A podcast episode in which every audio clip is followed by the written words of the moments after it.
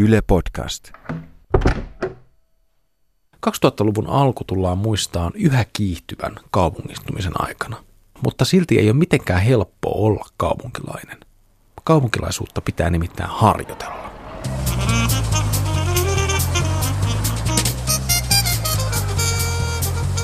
Tämä on Pietari K. kävi täällä -kirjallisuuspodcast ja tällä kertaa käsitellään sitä, että miten kaupunkilainen harjoittelee olemaan kaupunkilainen. Ja paljastetaan samalla, että kuka se Kilroy oikein on. Mä oon Pietari Kylmälä.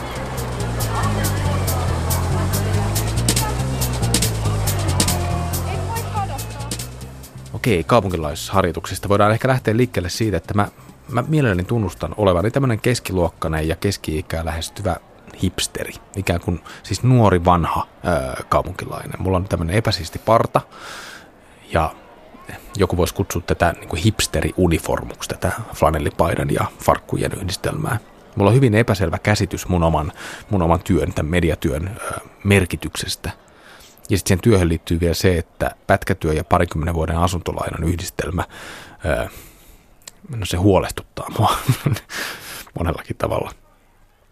No, mä haen nyt apua näihin kaupunkilaisuuden ongelmiin kahdesta romaanista. Vuonna 1947 just sodan jälkeen ilmestyi kaksi tämmöistä Kilroy-tarinaa. Nimimerkki Outsiderin eli Arne Haapakosken Kilroy oli täällä ja viihdekirjailijamestari Hilja Valtosen Kilroy sen teki. Nyt nämä viihdyttävät, ihan hauskat siis Kilroy-tarinat, ne on tämmöistä modernin kaupunkiunelmoinnin ja kaupunkilaiseksi harjoittelemisen ikään kuin viime sodan jälkeistä varhaishistoriaa, ja ne antaa meille ainakin 3 opetusta siitä, että miten voi tulla hyväksi kaupunkilaiseksi. Ensimmäinen opetus. On opittava olemaan yksin. Tämä urbaani legenda Kilroysta, joka siis kävi täällä, Kilroy was here. Se syntyi toisen maailmansodan aikaan ja levisi tämmöisenä seinäkirjoituksena amerikkalaisten sotilaiden mukana ympäri maailmaa. Kukaan ei tiennyt, että mikä se Kilroy on tai kuka se on, mutta jotenkin se graffiti sitten löysi sodan jälkeen tiensä populaarikulttuuriin. Voi olla, että se oli populaarikulttuurin tuote alun perinkin. Hilja Valtosen Kilroy sen teki -romaanissa tämä graffiti, tämä Kilroy was here, Kilroy oli täällä tai Kilroy sen teki. Se tulee näkyviin aina, kun romaanin päähenkilö Ulla Järvinen saa petkutettua entistä petollista kihlattuaan. Eli se on tämmöinen niin kuin sinkuksi tulleen naisen emansipaatiotarina. Nyt ensimmäinen opetus liittyykin siihen, että sodan jälkeisellä ajalla ja nykyajalla on yllättäviä yhtäläisyyksiä nimenomaan sinkkuelämän kannalta. Sodan jälkeen nimittäin suomalaisissa kaupungeissa oli siis ennätyksellisen paljon yksin eläviä naisia. Tämä on tietysti ymmärrettävää siltä kannalta, että sota oli tappanut ison osan nuorista miehistä, koko siitä ikäpolvesta. Ja sikäli tämä Hilja Valtosen kertomus itsenäisestä ja omaehtoisesta nuoresta naisesta on ikään kuin lähtökohdiltaan realistinen, ja siinä on selvästi haluttu luoda semmoista niin kuin uutta sinkkukirjallisuutta, jolle sodan jälkeen oli selkeästi tilausta. Myös tämän Arne Haapakosken Kilroy oli täällä -romaanin päähenkilö, tämä toimittaja Virta, se on sinkkumies.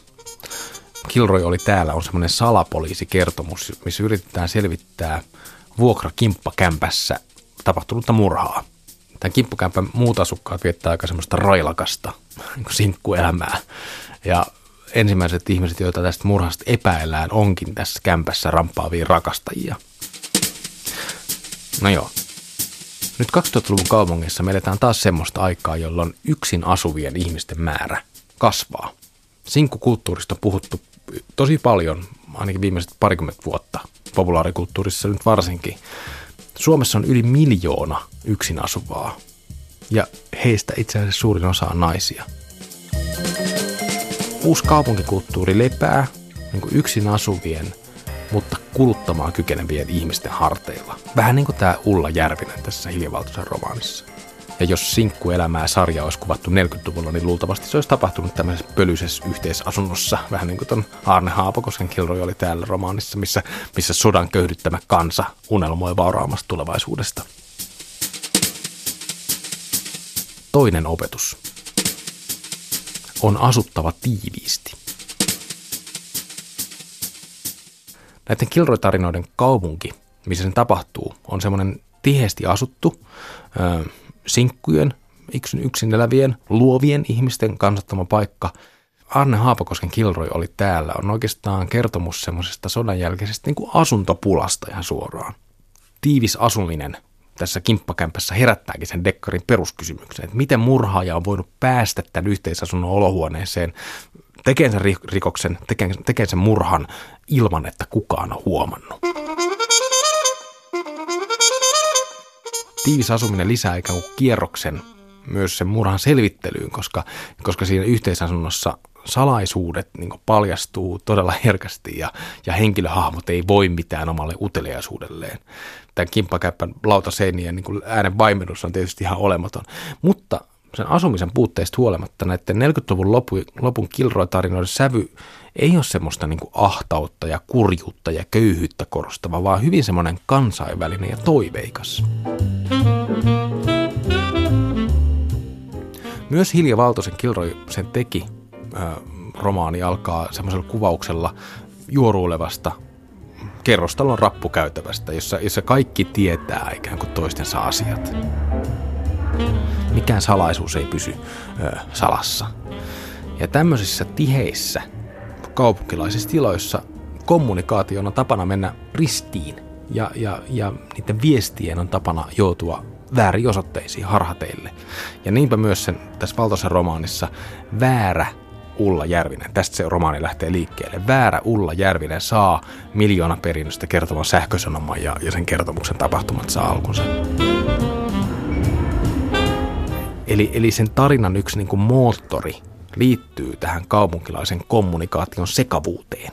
No tullaan taas nykyaikaan, koska viime vuosina Suomessa on keskusteltu tosi paljon niin kuin tiheän kaupunkirakenteen merkityksestä elämänlaadulle, viihtyvyydelle, ekologisuudelle, innovaatioille. Tiheän kaupunkirakenteen niin kuin hyviä puolia, niitä ei voisi niin kuin luetella liikaa, varsinkin jos luottaa tähän keskusteluun. Nämä sodanjälkeiset Kilroy-kirjat oikeastaan vahvistaa tämän 2000-luvun opinkappaleen siitä, että tiheys tuottaa kaupunkilaista aktiivisuutta, pöhinää. Niitä salaisuuksia ei voi pitää, kun naapuri kuulee. Postit menee sekaisin, kun samassa rapussa asuu kaksi järvistä. Tyypillinen tilanne suomalaisessa rappukäytävässä. On myös helppo tehdä vaikutus ihailijaan, kun oma maine leviää salaman nopeasti ympäri kaupungin. Tämä tapahtuu muun muassa tuossa Valtosen kirjassa. Ja sitten vielä, jos tähän niin kuin tiheän kaupunkirakenteen keitokseen lisää vielä niin kuin nykyaikaisen sosiaalisen median kaikki monimutkaisuudet, kaikki lisätyt todellisuudet ja roolileikit, niin sitten aletaan olla jo aika hyviä kaupunkilaisia. Kolmas opetus. On opittava kuluttamaan. Sekä Arne Haapakosken Kilroy oli täällä, että tämän Hilja Valtosen Kilroy sen teki. Ne on romaaneja rahasta. Jokaisella, ainakin Haapakosken romaanin henkilöhahmolla, tuntuu olevan motiivi tämän herra Harjulan timanttien varastamiseen, ja raha selvästi pyörittää sen romaanin kaupunkia. Rahaa tarvitaan, kun halutaan juhlia tanssisalongeissa tai ostaa hämärillä pihoilla kaupiteltavaa pimeää viinaa. Hilja Valtosen Kilroy-tarina taas lähtee liikkeelle siitä, kun päähenkilö Ulla Järvinen saa sähkeen, jossa sen kerrotaan perineen tädiltään miljoonaomaisuuden.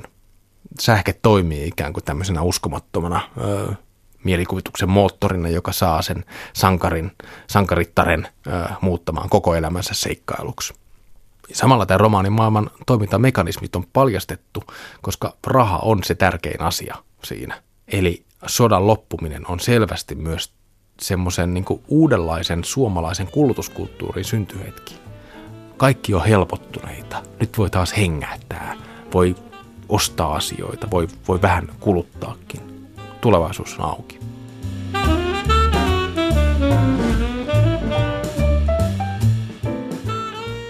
Hypätään taas tähän päivään. Johannes Ekholmin kirja Graafinen suunnittelu, käytännöt, tekniikat ja strategiat. Se on yksi 2010-luvun niin kuin hämmentävimmistä kaunokirjallisista tuotteista.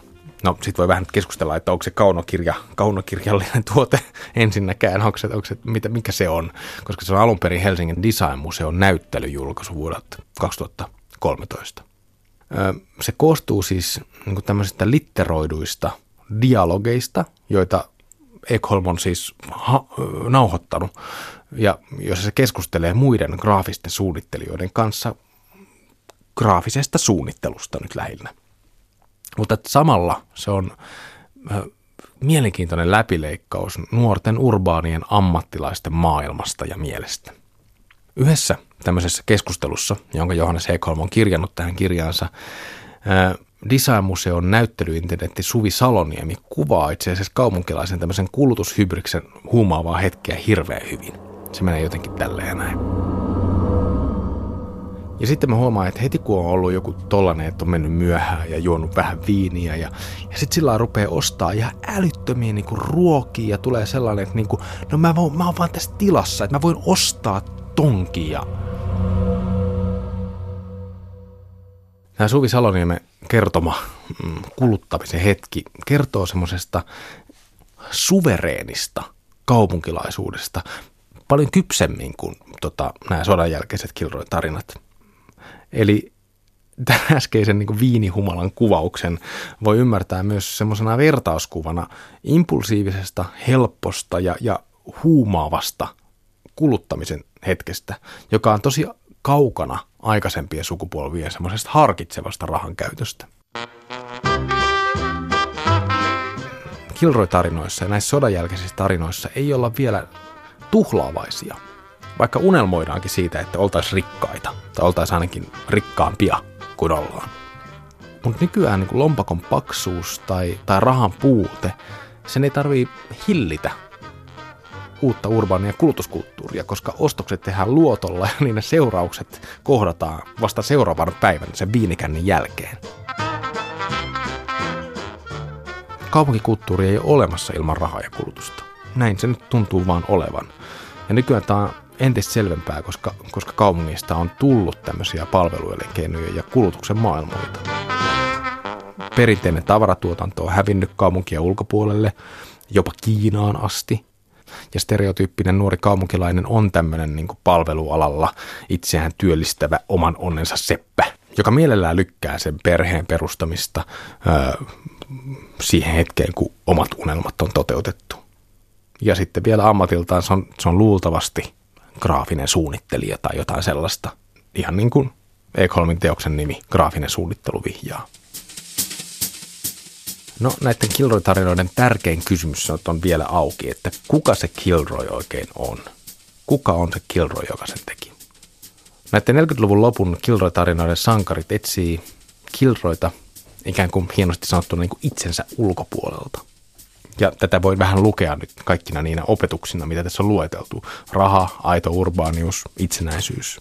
Nämä on niitä tavoiteltavia asioita. Se, että nämä päähenkilöt etsii sitä Kilroyta itsensä ulkopuolelta, niin se näkyy siinä, että Kilroy on perintönsä testamentannut kuollut täti tai kaupunkia terrorisoiva mystinen ryöstymurhaaja. Mutta joka tapauksessa Kilroy ei ole kukaan meistä, vaan se on tämmöinen niin kuin ulkomainen vaikute, kaukainen unelma tai häviävä aave. Ja nykyään, mä voin sanoa vaikka tämän omasta puolestani, että nykyajan mun kaltaiseni tämmöinen niin kuin kaupunkilainen, suvereeni kaupunkilainen on sisäistänyt nämä kaikki ihanteet. Siis vaurastumisen, kansainvälisyyden ja itsenäisyyden.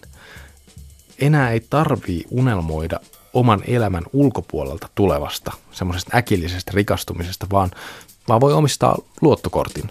Ja tämän takia nämä 40-luvun Kilroy-tarinat niin tuntuu vähän vanhentuneilta.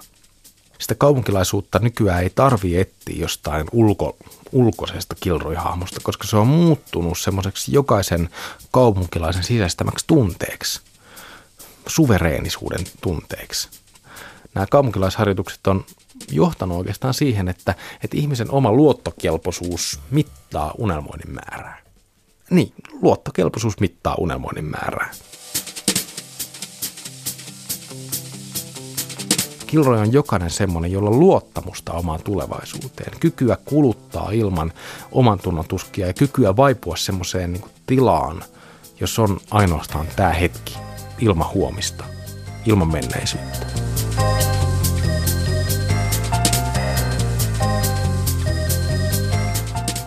Tämä oli Pietari K. kävi täällä, kirjallisuuspodcast. Tuottaja oli Sari Siekkinen, mä oon Pietari Kylmälä.